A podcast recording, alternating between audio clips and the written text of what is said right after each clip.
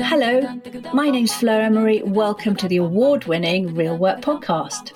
Real Work is my online membership that democratizes business learning for women.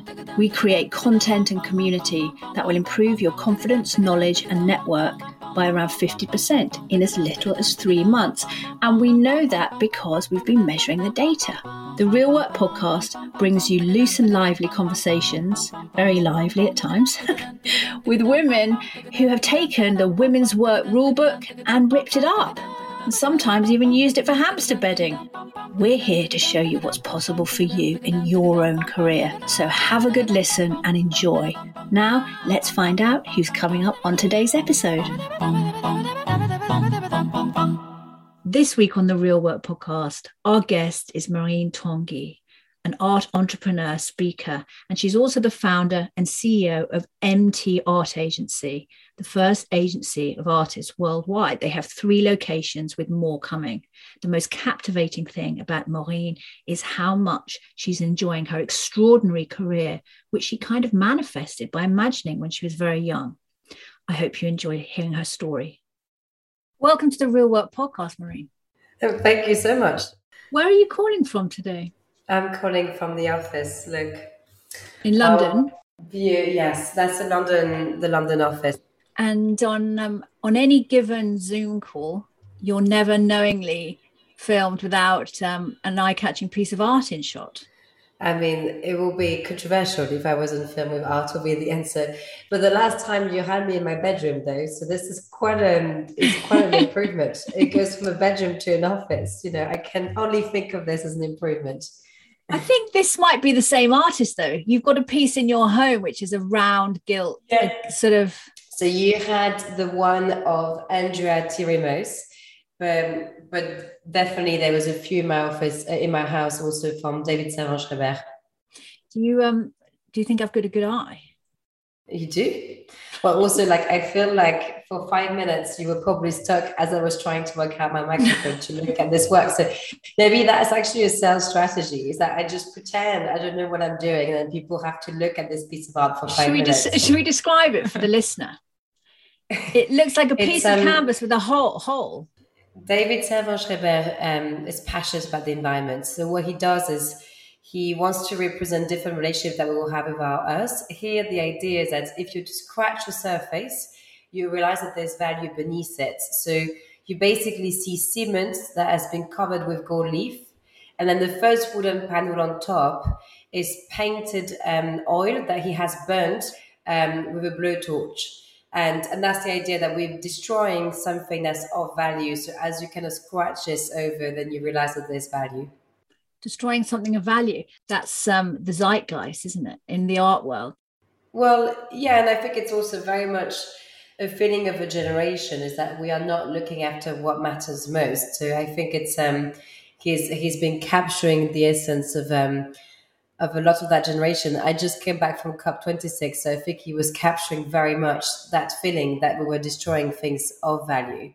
For people who don't know you, Marine Tanguy Art is your business that you created on the back of quite a sort of stratospheric young career in the art world. You you you entered the art world with a bang and um, then you decided to rewrite the script a bit. Can you tell us about your 20s? My 20s, I'm very grateful for them. Um, I was a young gallery manager of uh, Steve Lazarides, who discovered Banksy and JR when I was 21.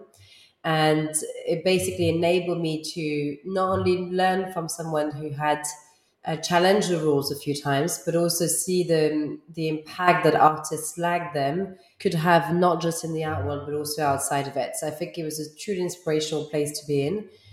And then I was. Can I just stop you for people who don't know Steve Lazarides? Like, what, what, why was he such a significant mentor?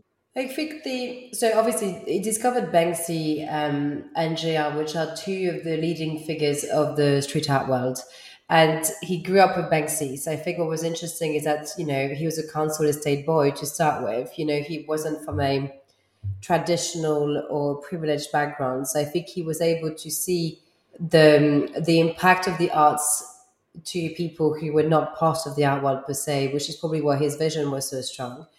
And I think, yeah, I think why was it an impact? It was exactly for this because, you know, he came at the art world from a very different background, so he was able to give it a lot more value and and um, and a different look as well to the ones that were already in it. And then I was running this gallery for him for two years and I was approached, if not poached, by an investor in Los Angeles for an advertising company called Steph Sebag. And he asked me to create my own art gallery when I was 23 in LA on Melrose Avenue, in Beverly Hills.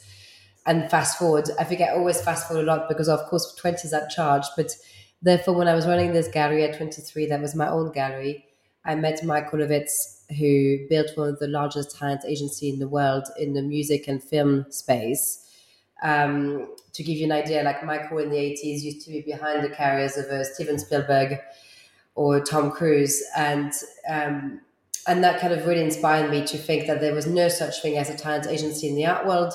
So came back six years ago to build MT Art Agency, which now has three locations as a business, um, London, Paris, and Monaco and then about to have two more locations next year, early next year. It, it, sounds very strange as a founder to say that, but we're the number one globally on the talent agency front.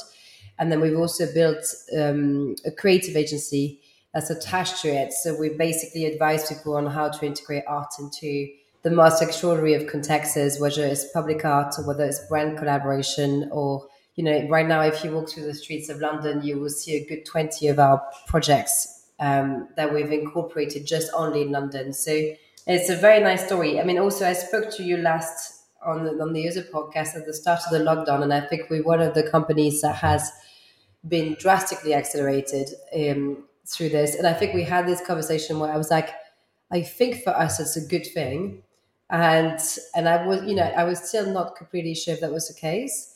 Um, and yeah, we we tripled size wise through that year and I've been able to hire the ex-director of partnership of Vogue, uh, Blue, and three entrepreneurs sold their companies and joined me. So things have completely changed for me, and same with the caliber of artists I've joined, and it's, it's really exciting. I think it's very strange to be in a position where we know we have all the chances in the world to build a large company that we wanted, and now to be incredibly careful in how we're going to do that. Um, so it's a very special time, but totally grateful to my 20 self is the answer. Um, by far, that's the person that took all the risk. I'm now the person that's trying to preserve the risk she took. Um, but I have very little credit in comparison to the 20s person. I sometimes feel, Marine, when I when I revisit your career, that you, I don't know if you know how extraordinary it is. I, well, it's not that I don't know. I think it's I'm definitely very, very grateful. Like I, I, am aware that I have a chance. There was a chance and thousands, if not millions, to get to the position we're in. Um, I think it's really weird, but I had visualized a lot of it, so it makes me sound like a complete freak to be saying this. But I generally, I'm, I have, I'm really in the life that I had a hope for myself ten years ago I think when I was wishing for it, I was aware that the you know it was unlikely to happen.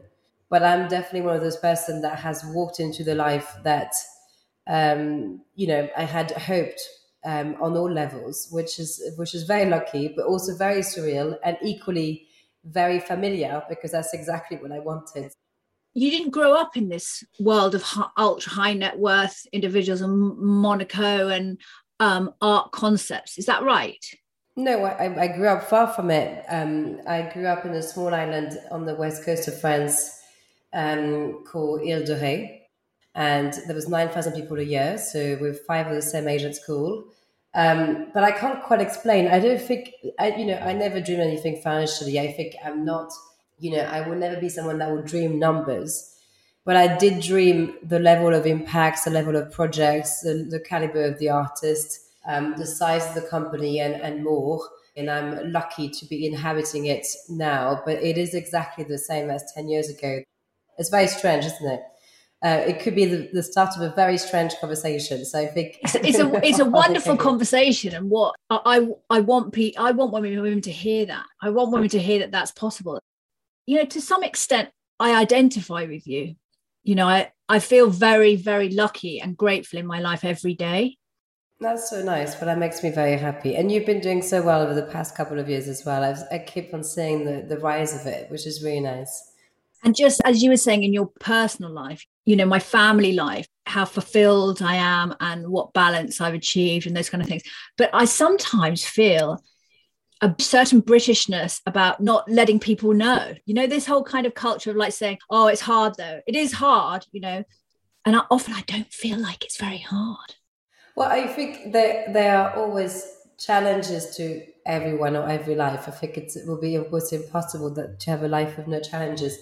Um, I don't. Well, I, I definitely wouldn't have a concept of Britishness, but for me, it's not a case of saying, look how, how amazing we are. It's also, we are weighting the responsibilities. There's been so few disruptors in the sector that we're now in a position where the impact we wanted to have, we have it and we can have more. And I think for me, it's more the weight of the responsibilities, it's more the luck factor in knowing that we are in that position. We have to just make sure that we're doing it the right way.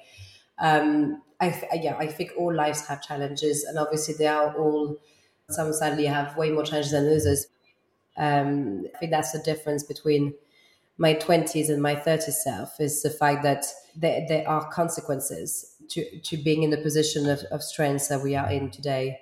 Power, we're talking about how we exercise power because at the beginning of your career, one of the things that you observed in your industry that you went on to disrupt and change was the balance of power weighted in favor of um, customers and um, in, investors. And you've gone on to support artists to make and sell work on their own terms. I think power is a really strong it's really it's interesting because you asked me did i visualize wealth? And the answer is i am not a wealth obsessed person but i am obsessed with equality. Um, i think i have issues i have issues with power but not in the sense that i want more power in the sense that i have issues with the, the gaps of who has power, who hasn't. And I don't want to be in a position either when I'm the one with all the power. But I do think I'm lucky to have a personality who can understand power dynamics and probably reverse them, if not tackle them. And I don't know where that come from, but I think it's very helpful in my job to kind of understand how all the power dynamics between people works out. When did um when did you know how you felt about art. Like when did art, you know, what's that thing? I mean, um, Pablo Neruda said, like, but poetry came and found me. When did art come and find you? I think creativity found me like the love for what's beautiful found me really early. Like, um, as much as we were on a remote island, like, you know, I will get up in the morning and see the sea, and there's nothing more beautiful, especially in the winter it's like absolutely stunning. So I think the appreciation of how something beautiful and visually beautiful can heal you or can make you feel better was definitely super early. Like I had um we, we spoke about it another time, but I had that little routine when I was a kid to just sit in front of it for hours. Like it was a very so I think the recognition of how powerful this will be uh, and this could be on your mental health was definitely there. I think I couldn't come across with real art for a long time because it just was not existing where I came from. But um, but the painting that really moved me first was um, Géricault at Le Louvre, which is a very large painting called The Raft of the Medusa. It's a very political painting because it's a horrible story of a shipwreck in the 19th century where um, they let the poor basically eat themselves alive while the rich was getting sent off home. You know, that's it's a cliche saying that this work of art is thousands of thousands of words, but there was so much of it in it, and and so you were so it really struck me. I think that was by far my first relationship with an artwork, um, which is interesting because the power dynamic was in that too, but obviously it took me years to kind of know why I was so moved. And as a as a business person, of course, I think with my head and I think with rationales and metrics and all the things required but that was very much of a stomach feeling. Um, I was, you know, my stomach was boiling as I was watching that painting. Um, and I think that's what got me to want to be in a sector, which is the stomach feeling. And then my brain helped me hopefully making the right decision. But it was very much of a stomach feeling first before it was a head feeling. How old were you when you saw that painting? 17. Where is it hung? Le Louvre in Paris. It's it's massive, so you can't miss it. Um, and actually, it's quite an interesting story because uh, the painter used an oil which at the time people didn't know how destructive that oil was but actually the painting is slowly disappearing which is quite beautiful because it reinforces the meaning per se of the painting it's very metaphysical but we you may never be able to see that painting in a 100 years time because of the it's, it's being darkened through the pigment itself um, which is quite fascinating as a story i think we need to go um, we need to get on the eurostar buckers you have it 100 years, but yes, you do need to go soon. I, mean, I haven't been to the Louvre and I'm now the um, parent of an artist. Oh, also, you cannot say you haven't been to the Louvre. That's almost a crime in itself. You have to go to the Louvre. Yeah, I'm not going to ask Marcus if you've been. I did have. A, I've had some similar experiences. Have you been? No. Nice that's like i mean this is almost something i would rethink your existence for and book a train ticket tomorrow for that matter do you um do you want do you want to sign off now Marie? in the in room 101 eh, eh. and then we'll get a cease and desist letter from your lawyer saying do not publish my words on that podcast it's all right listen i'm going to regain some of my artistic integrity now in that i had a similar experience um, as a 15 year old when i saw Guernica Oh, yeah, and and um, I didn't know anything about it. I was mucking around. I was probably smoking fags off the back of the coach, and I went in, and then I saw it and quietly had a moment and almost fainted. Oh. And um, also, when I went to Latin America when I was 21, and the Mexican muralists, that's my bag. That's interesting because that's actually Guernica is quite similar to Géricault in the sense that they are very stomach based painting. They are just they're like a punch, right? And um, a punch with layers of thoughts because it's not like it's, it's not provocation, but it is hard to digest, I think. And that's what I, I found them stomach paintings because they're the kind of books or movies that you watch and um, you just you have to process because there's just a lot of it and it's a lot in the stomach, you know. And the funny thing was that it wasn't the human suffering that disturbed me It's the animal suffering in Guernica. That's interesting. You were like, don't like those people, but would save the animals. I think I think maybe we used to maybe we've seen a lot of war images by that age, and um, the animal thing was not depicted, and it was very surprising. That's interesting. Well, I think any form of suffering, you have to be a monster not to feel it. Um, and I, but it's interesting that it wasn't something relatable. It was also another life almost being impacted. That was really the shock factor. Yeah. Ahead of this podcast, when I was preparing for it, I um I thought it's okay. I can handle this conversation because yeah, I know about Mexican muralism. I know about pre-Columbian art in Mexico. I did a whole lot of that. In fact, I did my dissertation on the Mexico City Museum of Anthropology um, on the Aztec and Olmec art. Anyway, and then suddenly, I don't know if you have this, Buckers. I think, yes, I know about art. I know what we're talking about. And then sometimes I can think, I don't know what art is. I don't actually know what it is. I still have that phenomenon. It's a, it's a mysterious thing for you to plant a business in an industry where many of us still struggle to define what it is that's on offer. Interesting because it should be the easiest. So my son um, was seeing things, obviously, unless you're blind, before he could speak. Um, and actually, 83% of our communication is visual. Uh, the way you digest information is visual, whether it's advertising on the streets, anything, it's visual. So our brains are way more visuals than they are verbal per se. And that's the way we also kind of judge people, interact. And like it's, it's such a huge part of our society. Um, I think the art world has made it inaccessible, but I think the visual world is, is accessible to all. It's one of the most powerful world ever. Um, and and I think we all know a bit about this. I think if we were to decompose the decision we made in our life, where we live, why, what we consume, all of these things are based on visuals that we've seen, and art informs a part of them.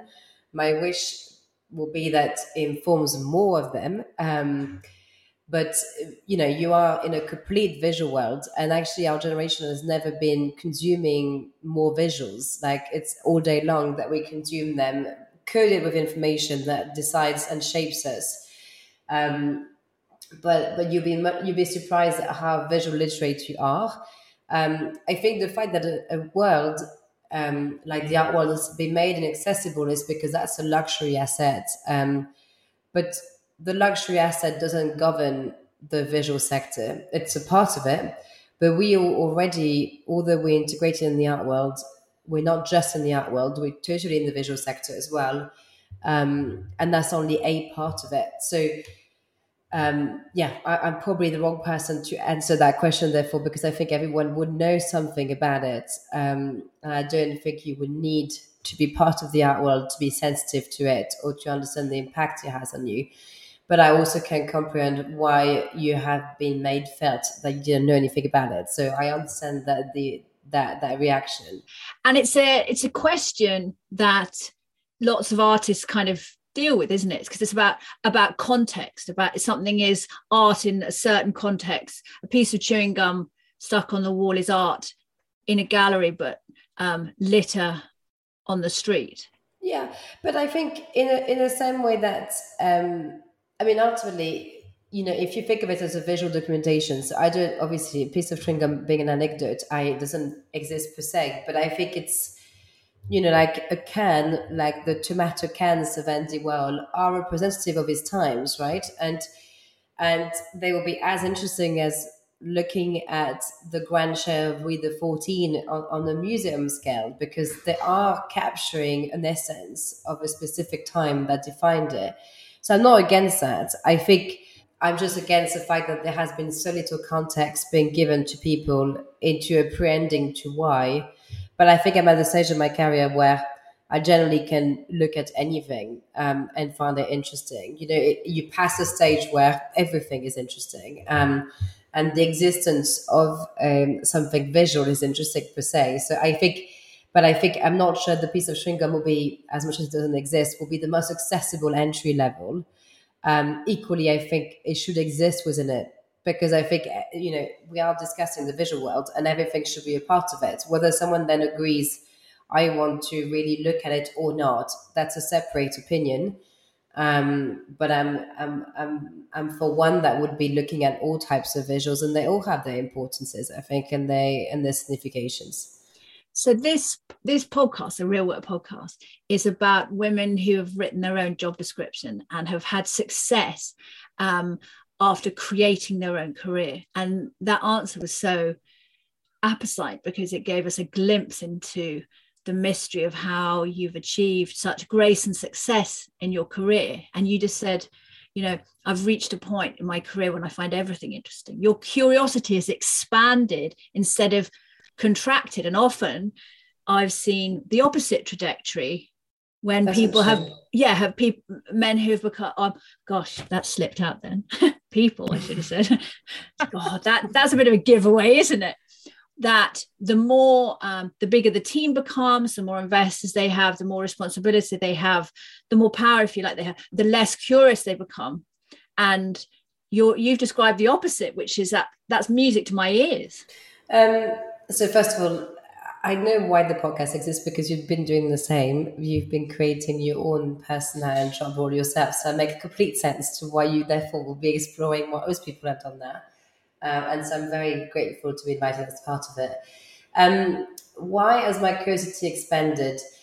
You know, it, it's a funny thing because my brain was concentrated on making something happen. So I had this this little vision for 10 years of I need to get to this point. This point looks like this. It will be meaningful and enjoyable uh, once I reach this point. And this point was um, having the company that I have today, working with the type of artists and the caliber of artists I work today, but also equally having a team that inspires me every day. Um, and being a mom, it had to be on the same, and, and all of this had to happen within a time frame. So and I was beyond stress. If you had met me at 19 or 20, I was very anxious. I was like, this is, it all has to happen when it has to happen. And that mattered to me. So I think, um, you know, I think I worked so hard for it because I don't know how, I don't know who gave it to me, but I was carrying the anxiety that it was not possible to have both. So I was carrying it in my body even at 19 or 20 years old that for some reason this was not possible. So I had to work extra hard for that reality to happen. So I think, you know, I built up, I turned to this point where I'm very lucky to have both and be very happy in it for the last couple of years.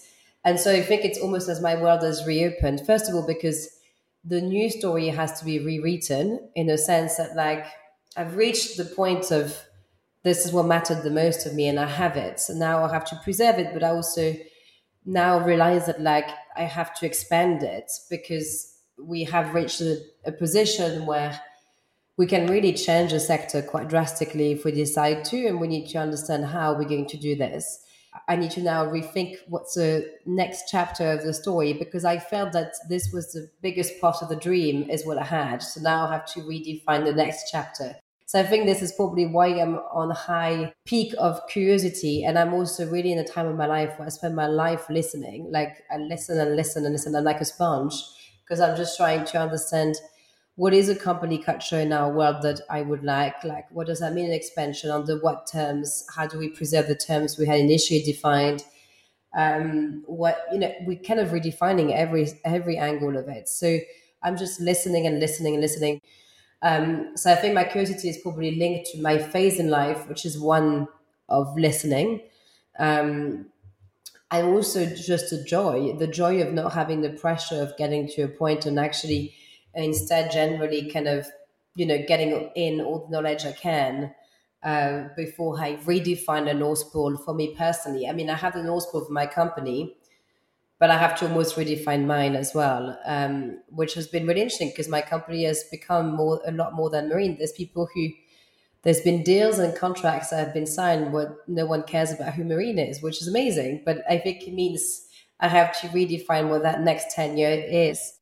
Those transitions are very hard to manage from a very small team when it's like, well, I think not hard to manage. I think that different personalities enjoy different stages of the business and um, to move from the sort of the family stage to the clan stage to the sort of the country stage you know to, those transitions can be quite difficult. And being able to thrive in them you know that's a great talent. And i think what you're describing is um, growth mindset that curiosity the expanding curiosity is a great clue to how you've achieved the success and are managing to enjoy it which is a, a lovely thing to witness. If people want to find out more about the work that you do, where should they look, Marie? So, hopefully, as you walk through the streets now, you should see our name on quite a few things, which will be exciting. Otherwise, definitely our website, mtart.agency, or Instagram as well, mtartagency. Um, we should be popping out on a on a few things regularly because I keep on getting this as a feedback that we're popping up on people's mind a lot. Um, and you could see us on a brand collaboration. Like we, the latest face of Gucci is coming from us. And literally, we were projecting on Marble Arch three weeks ago. So there's there's so many places you could see us, which was the whole point of it. It was how can we be part of your visual world, you know? Um, but yeah, that's the best places. Is Instagram and the website. It's been an enormous pleasure to talk to you. Thank you so much for joining us. My pleasure. It was fun to join. Merci au revoir. That's it for today's episode of the Real Work Podcast. Thank you for being with us. This is the part where we remind you to subscribe to the podcast if you haven't already. And Buckers will probably tell me off if I don't ask you to please rate and review on Apple Podcasts because apparently when you do that, our content reaches more listeners. If you're curious about Real Work, the online membership improving women's confidence, knowledge, and network, head to our website, doreal.work, and sign up for our super newsletter, The Real Worker. All the details that you need to connect with us in any way, you'll find in the show notes.